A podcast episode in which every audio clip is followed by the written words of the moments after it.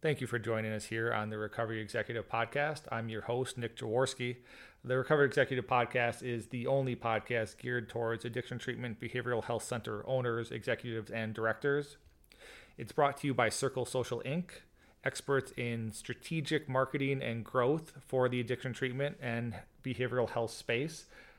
Here on the Recovery Executive Podcast, we talk about a host of issues related to center growth, center admissions, center operations, basically anything and everything that we can do to bring you the experts and the information you need to have a great practice that helps people and that allows you to grow and help more people. So today we have David Houke. David Houke is from Austin Recovery and he is a specialist in community outreach, particularly in running CEU events. So we also do a lot of consulting for our clients around organizing CEU events, marketing for CEU events. It's a big question a lot of people have, so I'm excited to have David on and have you or have him share his years of expertise on the subject. He will basically give you a step-by-step walkthrough of what you need to do to start running CEU events in your center. And the reason I love them and often recommend clients to start with them is it doesn't take a lot of organization. They're fairly easy to set up. It does not take a lot of time. It definitely does not take a lot of money. They're fairly cheap um, comparatively to a lot of other different outreach efforts, especially for local campaigns. They're just fantastic in bringing in referrals, building relationships with people, showcasing your expertise, and getting them into the center. So, with that, let's listen to David, see what he has to say, and I hope you guys have a lot that you can learn from this one. Hey, David. I really appreciate you coming on the show today. How are you doing? I'm doing well. Thank you for the invitation. Yeah, absolutely. So, can you just start off by telling us a little bit about yourself and what you do? Well, um, I'm uh, director of programs for Austin Recovery. We're a nonprofit program in Austin, Texas. I have been doing treatment since 1991 had my LCDC first, and then went back to school and got my master's in social work, and um, have been doing treatment um, since then. Was 28 years now. It's a long time. Time flies. Yeah. It does. Right. Um, also, uh, married um, 21 years now, and we have four kids and three grandkids now. Okay. And how long have you been with your current center? I've been with Austin Recovery for just a little over two years. However, I am an alumni of Austin Recovery. Okay. I got sober here in 1989. All right, all right. And then you may have listened or saw the other podcast. We had John Cates on a while back with uh, alternative peer groups. I'm just curious, you know, do you do anything with those since you're in Texas? Yes, um, there is relatively new legislation that's allowing us to bill Medicaid for the peer recovery coaching. Hmm. Um, they're still working out the specific um, rules for that, but um, we're gearing up to provide that service. Um, in the meantime, we work with another organization called Communities for Recovery that already has peer recovery coaches in place and try to hook up all of our discharging clients with a good coach. Okay. All right. Very interesting. All right. So today we're talking about CEU events or continuing education units. And I know a lot of people yes. are interested in these, uh, particularly because one, obviously, it's good for your staff, but it's also a good way to bring in people um, and help them learn about your program and provide value as you do so. So you've got quite a bit of experience running these and organizing these. Is that correct? Yes, that's correct. I've, I've been doing this um, for a long time. Um, I've done statewide and national conferences and consistently put on CEU events at the facility or even doing marketing. Um, it's nice to be able to go into another program or to a physician's office and not just talk about your program, but offer them CEUs in the process. Right. So obviously, you just mentioned there's a little bit of a marketing aspect there. What are other reasons that you have for holding CEU events? One is a incentive for employees if they can do their CEUs free here within the facility, it saves them the money of going out and paying for an online class or going to a conference. So it saves time away from the office. It um, most counselors see that as a, a benefit, you know, because it directly saves them money. Um, also, it can be a training opportunity because we want all of our staff on the same page So those CEUs can be an opportunity to say, you know, this is how Austin Recovery does treatment. Okay, perfect. So, what are some examples of CEU events that you might run? Well, ethics is always um, a valued thing because almost every license requires at least three hours of ethics annually. Um, so we'll do an ethics class. Um, we do here a class every second Saturday. Um, and for that one, we invite outside speakers in to help with those. It's not just the internal staff. And that always uh, gives those people a chance to do a little marketing of their program and helps us bring in fresh perspectives on how treatment works. Hmm.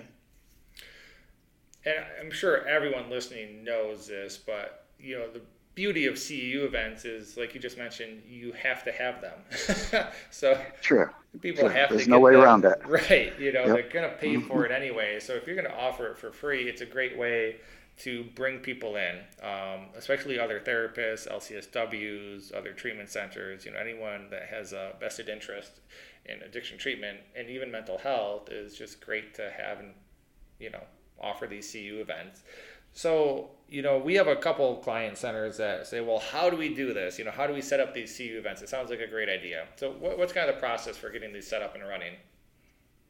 Well, the first thing is to make sure that you have um, the proper certification through your state to provide those. And um, each license and um, each state has a little different um, requirements. You can get national certification so that um, you can offer credits that should be universally accepted, but it, it helps to have your state's specific requirements so that those getting a license locally won't have any problems with their state board. Okay, so if I want to go and get licensed to run CEU events, like what do I need? Where do I go? How much does it cost? Um, it's not very expensive, actually, and uh, probably just more time consuming and paperwork than anything else. Um, for example, the uh, social work board, there is a simple two page application, and it's about $25 to file it. And then once you file, there's a fee to keep track of the hours um, so that let's say someone loses their certificate um, they can go to the board and say could you please verify this for me um, the nursing boards tend to be the most uh, strenuous in getting their CEUs approved because you have to have appropriate staff. Um, with like the chemical dependency counselors, it's pretty universal. Anybody who's licensed or certified in chemical dependency can provide those CEUs. But with um, physicians for CMEs or nurses, you have to have a properly licensed healthcare provider in order to qualify. Okay. So if I wanted to run a CEU event for other addiction counselors, I would just need, you know, um, certification of some kind, and then I would go and get registered for also this additional certification to provide CEUs. Is that correct? That's correct. Um, but there's no paperwork. I mean, there's no, you know, uh, testing. It's not a certification process that's requires you to take a class in order to do that. You simply submit your credentials, resume, and the fee, and um, you're good to go. Okay, so I submit my credentials, resume, the fee. That gets approved. How long does the process take generally to get approved? Um, it depends on the state that you're in um, and their particular licensing body. Um, I've seen it take as much as six weeks or as little as one week, depending on the agency that's actually certifying you. Okay. Um, and with every class that you're teaching, you need to have a specific outline for the class with the goals, what the students are going to be learning during that time. And you keep things like the PowerPoint that's used for the class. Um, and also, there's always a satisfaction survey of, you know, how was the class? Did you learn what you thought you would? That kind of stuff. Hmm. So I know in Florida you actually have to submit that plan and have it approved. Uh, is that common? Is that similar in Texas or other states? That's common. Um, however, if you already have your certification to provide CEUs, um, you don't have to have it pre-approved. You just have to have that stuff on file. Oh, interesting. Okay. All right. So just kind of from the operation standpoint, then I would have to have our plan, our PowerPoint, any handouts, and then there's a required, usually some kind of satisfaction survey or participant survey based on quality. Now, for at least for Texas, you're saying that all of it just stays on file, and then you provide if requested. Is that correct? That's correct. Yeah. Okay. Mm-hmm. So, I mean, really, what we're saying here is this is super easy, right? It's not expensive. You have staff that are able to go and get these qualifications or get these certifications, whatever you want to say, and then you can just start delivering CEUs. Is there anything that we should be aware of that might make it a little bit difficult or snakes to watch out for? Um, I have not found anything that's um, really difficult in the process. Um, I've done this with uh, six different treatment centers, and I'm not sure how many different um, providers. Um, it's just a matter of having your ducks in a row and a good filing system. Um, usually, there's somebody in the organization that is, you know, your go-to person for licensure, certification. Say whoever does your CARF affiliation, or mm-hmm. sometimes even HR staff can be the ones that are the point in making sure things get certified correctly. Okay. And then is there a renewal at all? Um, each state is a little bit different on that. Um, sometimes there's a renewal. Um, other times it's just a matter of maintaining. Um, so you would have to again go to your state board to be specific on that. Okay. And to clarify, this is a person or a per person certification, correct? You couldn't get one for your center, for example. Oh no, I'm sorry. You can do one for the center. Hmm. Okay. Yes. Mm-hmm.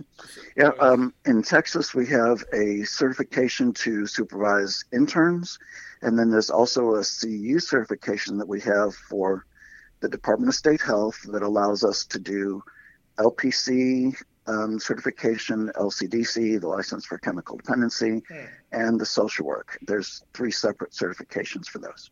Okay, and you have to apply for each one of those separately, right? Yes, yeah, because each one, I mean, unless you're in a state that's a little bit more advanced where different state agencies actually communicate with each other, which is a rare thing. um, yeah. That each agency has to approve it separately. Okay. And you can do the same with the nursing board and with the physicians board. Um, I have to throw this one in there. My favorite example of CEUs, a friend of mine started teaching with a physician that she knew. And for them, if you had just an hour of CEUs in the morning, you could make the trip that you took a tax write off. So they would go to the Caymans or Cozumel and they'd do an hour or two of CEUs in the morning and then spend the rest of the day diving or parasailing or whatever else. And, right. you know, that was like, this is the CEU class. Yeah. yeah. Yeah. Oh, that's great. Uh, I love my tax write offs. yeah, it's an important thing. It right. is an important thing. Uh, okay, so then for like LCSWs or therapists, would it be a bit more involved? Do you need someone at that level of qualifications to be able to provide those CEU trainings?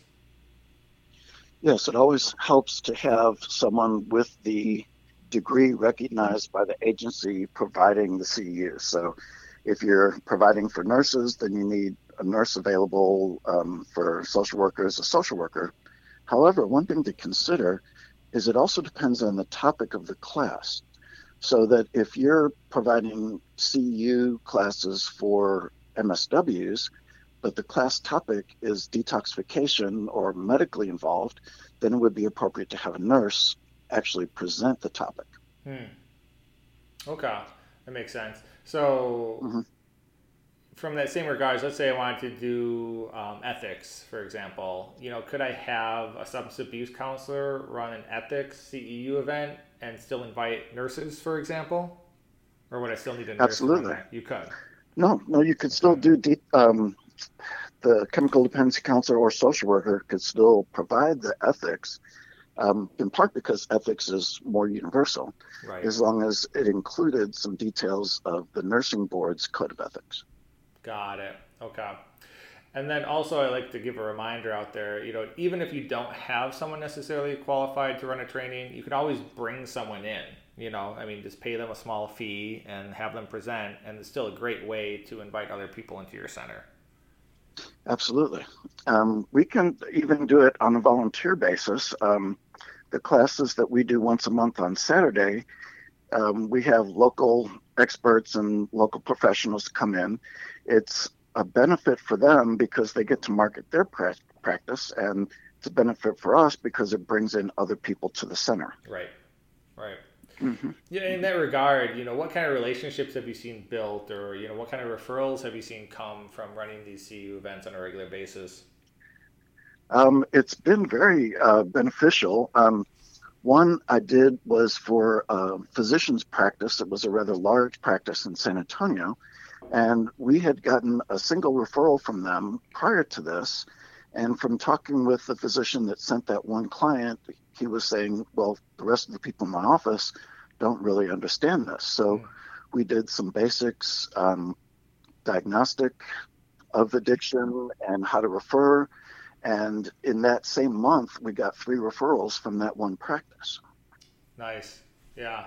You know, I think at the end of the day, what I always tell people, right, is your your business, your center, your marketing outreach. It's all about trust. And so, if you can bring people into your center and then show them that you are experts in a particular area, that builds a lot of trust, and people are going to be very willing to refer to you. Whereas if they don't know you, if they haven't seen your center, you know, they're much less willing to do so. That's true. That's true. A lot of it is about relationships, and you know, the CEUs. It doesn't have to be an elaborate process. You can, you know, have some donuts and coffee there, and people are happy. Right. Exactly. And you should. You should definitely bring the food because people will come for the Absolutely. food. Food always helps. right. So, what kind of groups of people do you hold CEU events for? So, you said physicians, nurses, therapists. Are there any other specific groups that you regularly hold them for? Well, I've done CEUs for um, teachers. Sometimes, you know, the school district may want some more information about how to recognize it in their students. Um, recently, we did one for Ernst Ernst and Young. Mm-hmm. Um, I'm sure I didn't pronounce that the best way, but um, as part of their regular human resources classes, they wanted to do something about the stigma related to alcohol and drugs. Mm. So it was something beneficial for their staff as well. Um, I've done CEU strictly for chemical dependency counselors, for social workers. Um, we've done some for the Stephen Ministries at the Episcopal Church okay. because they wanted more information about it. And so then, like for the lawyers, for example, again, you don't have to be a lawyer to deliver those. But what you do is you go and you research their um, requirements for their CEU events, incorporate that into your training, and then that's all you usually need, right? That's correct. Yes. Okay. All right. And so, the the attorneys, for example, they do need regular um, continuing education, and especially if you have a group of defense attorneys who have DWI or DUI clients, then they'll know where to refer them when they yep. get in trouble. Yep, exactly.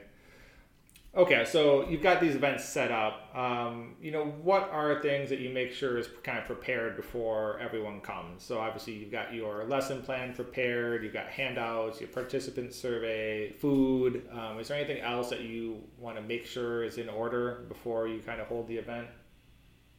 Well, you want to make sure your technology is working correctly. sure. Um, there's nothing worse than getting right into a PowerPoint and having it fail at the beginning of the class. Um, that that well, it looks unprofessional, but it also can complicate things. So, making sure your technology, having a backup. You know, um, if you're on the cloud, then make sure you have uh, you know hard drive of some kind um, that will back up the presentation. Um, that's what, what would you, know, say the kind good, of problems that happen. Okay. What would you say is a good number of people for a standard CEU event? It depends. I've done them for as few as five or six, or as many as 200. Okay. Um, it depends on the venue, really, more than anything else. All right. So, oh, that's right, because you do them off-site as well as on uh, yes. center's mm-hmm. location. Mm-hmm. Okay. Yeah, when we're doing them in-house, um, like the Saturday one, it's not unusual to have 30, 25 people that attend, and that's a good turnout. Okay. So, you know, 25 people attending, what do you do to ensure attendance? Or maybe maybe your community outreach or your marketing team helps with that? The media outreach and marketing uh, does most of that, actually. Um, there's two things that we do. We post it on Facebook, um, and then our standard media outlets, LinkedIn, that kind of stuff, um, will send out invitations. We also use our constant contact mailing list that we use for many other things to notify other professionals, you know, this opportunity is coming up. Um, it's posted on our website, and we put some flyers out. Okay, so you guys do quite a bit of outreach in different areas. That's good. Mm-hmm. Um, mm-hmm. You know, these days it's all about being in lots of places, not just one, right? it is.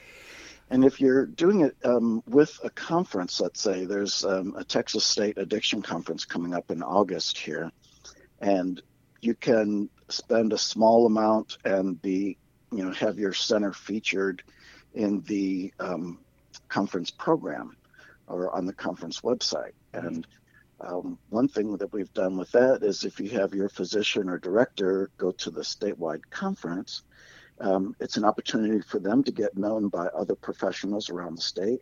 And while the focus is teaching the CEU, of course, you're also teaching how we do it at our center. Right. Very smart. Okay. Um, so you've got you know all these different channels that you're using to connect with people.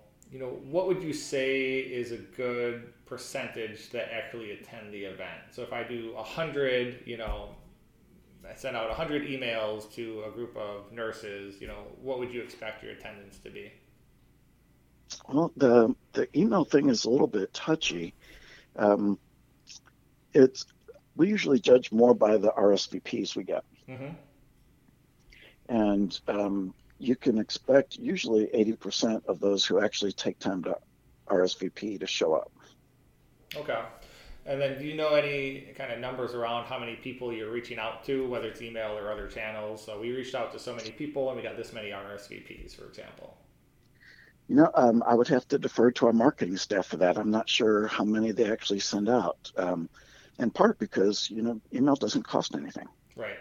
Yeah you know what I usually tell clients is that your your goal, and that it's a good goal, would be thirty percent of people that you reach out to in the area. You know, it's reasonable that they come um, would actually respond. Right. Yeah, and mm-hmm. then you know your eighty percent of people that said they're coming actually show up. This is another good number. So it's very important, I think, for a lot of people to understand. If you're inviting a ton of people, if I invite hundred people, I'll on a good day or good whatever event, I'll get 30 people that'll RSVP, and then out of those 30 people, you know, I'll have 25 show up. Um, so it becomes a numbers piece in that to make sure you have enough people you're reaching out to to have a strong event attendance. Don't invite 25 and expect 25 to show up, right? mm-hmm. Yeah, yeah, that's exactly. That probably doesn't work that way. and then you mentioned constant contact is your email client. Um, so I'm just curious, do you guys segment your list? Do you have a list of lawyers and a list of nurses and a list of physicians, or do you just put all your professionals together? Oh, we do segment it, yes. Okay. Mm-hmm. Yeah, specifically other treatment providers versus, you know, physicians or healthcare providers or, you know, community outreach folks. We have a separate list for fundraising, of course, since mm-hmm. we're a mm-hmm. nonprofit.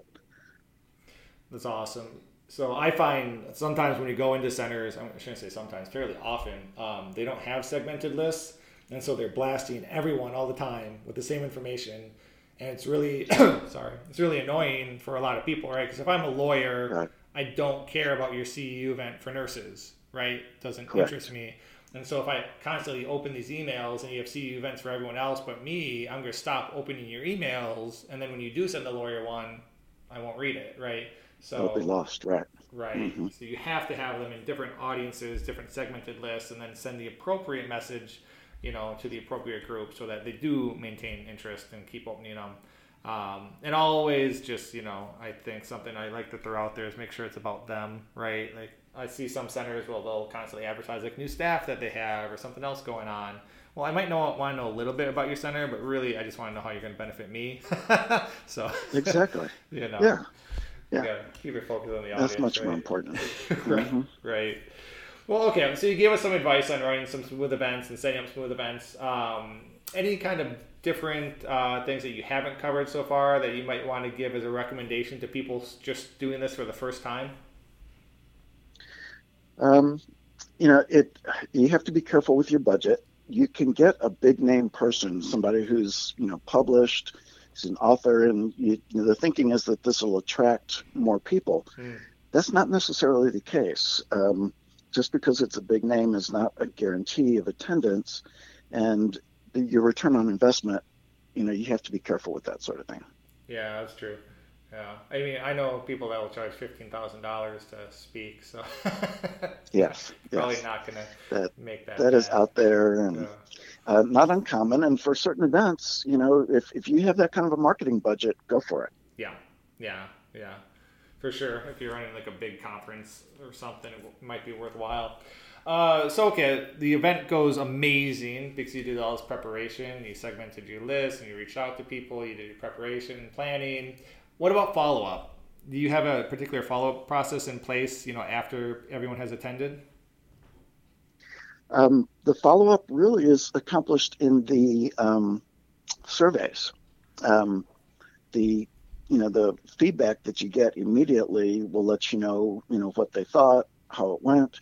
Um, you can always ask people to renew if they would like additional emails about upcoming CEU events. Mm-hmm. Sometimes, you know, one counselor will have heard it heard about it through a friend. They weren't actually on your mailing list, so it's always good to be able to update your email addresses and that sort of thing during the actual event. Okay. And then how do people actually claim their CEUs after the event? Well, um, there's two ways that's most commonly done. Um, sometimes it's just a matter of getting the certificates ready to hand out at the end of the event. So that when a participant turns in their survey, you hand them a certificate. Um, I've also seen it where um, the certificates are emailed later. Um, and the email can be another follow up opportunity. Okay. So you're sending them their certificates now. Are you having to print these from a specific location? Do you make the certificate yourself? Is there like a, a guideline, or do you have to use a form from the agency? You don't have to use any particular form. Um, once you have the certification, they will give you a number that will identify you as the provider, okay. and you simply include that on the certificate. So, um, any certificate paper that you would normally purchase from your office supply company um, would suffice. You know, it's nice to make it look good and all that kind of stuff, but right, okay, and then to make sure that they get their CEU. Now, do you have to follow up at all and say, "Hey, I ran this event and I log it here," or is it just they have their piece of paper and then they go back and they log it where they need to log it? They take care of it completely from that point. Now, with larger events, I should say that um, monitoring them to a certain extent um, can be prudent. You don't want somebody walking in at the last five minutes and claiming the full three hours of the CEU. Sure. Um, that kind of stuff. But usually we run on an honor system. Okay. And is there a time requirement? Do you have to run an hour long training, for example? Or are there any yeah, requirements no, There's, there's no specific requirements. Um, the only requirements would be like for the licensure. Um, so, chemical dependency counselors here in Texas need three hours of ethics, and they need six hours of things like hepatitis C and HIV. So that's um, a requirement specific to their licensure. Mm. But each class could be an hour, could be eight hours, whatever you would like to set up. Okay, and so you would then put that on the certification that they got, or certificate that they got at the end of the class or course saying, you know, two hours yeah. completed, you know, It would just be put in there. And, you know, these are your standard 50 minute hours, so you can take a break. One thing to remember with the CEU classes and any other lecture that, you know, the brain can only absorb what the behind can endure. So you don't want them sitting too long. I've never heard it said that way before. I like that. yeah. Yeah, for sure. All right, well, David, fantastic. This has been wonderful information that I know will help out a lot of people um, that have been kind of having questions around this. Oh, I did have one last question. Um, I know that there's an, an there's a website out there. I can I never remember the name. It's like CEU continueducation.com or .org or something. I know. Are you familiar with it? Or I know that there are centers that run their CEU events through that. There's several dozen different um, websites. Um, even Medscape and Public Med um, for nurses and doctors, they can read an article, submit a questionnaire, and get a half hour of CEUs mm, for doing that. Okay. Um, certain, uh, I know Texas through the Department of State Health, they have some stuff online. Um, there are some companies um, that run strictly online. Um, Brown University has some set up specifically for chemical dependency counselors. Um, Texas Christian University. It, there's a lot out there, which okay. is one reason that conference attendance has been going down over the last few years. So much of it it's available online, and you know they can do it at home from their pajamas, and um, so making a CEU event more attractive is helpful. Yeah, no, that does make sense hence the food. yes, hence the um, food. Oh, that was it. It was is ce-classes.com. That was the website. Have you ever oh, used that? Okay. I haven't used that one, okay. but I'll have to look it up. Yeah. Okay. All right. Well, again, I really appreciate it. Fantastic information, David. Any final thoughts, or if people want to get in touch with you or Austin Recovery, um, how would they do that? Well, our website's probably the best way to get in touch with Austin Recovery. Um, it's simply austinrecovery.org. Um, my email, dhouke at austinrecovery.org. Um, that's usually the best way to get me, and I, am pretty responsive on the email. So okay. if there's any additional questions or anything I can help with, please let me know. Perfect. Well, thank you so much. Uh, and for our listeners out there, Houke, it's the Houke, D H O U K E. Um, that's correct. Yeah, it. I probably should have spelled that out. that's yeah. all right. They'll see the name on the podcast image and title and everything, so it'll be all right. okay. Okay. So I just want to thank everyone for listening. As always, uh, this is a Recovery Executive Podcast. I'm your host, Nick Jaworski. As always, we're also brought to you by Circle Social Inc., experts in growth and scalable business solutions for addiction treatment centers and behavioral health. You can find the Recovery Executive Podcast basically anywhere that podcasts are found. TuneIn, iTunes, Stitcher, etc. You can listen in your car, live streaming, or download it straight to your phone. Thank you guys so much. We hope you have a wonderful day and speak to you next time.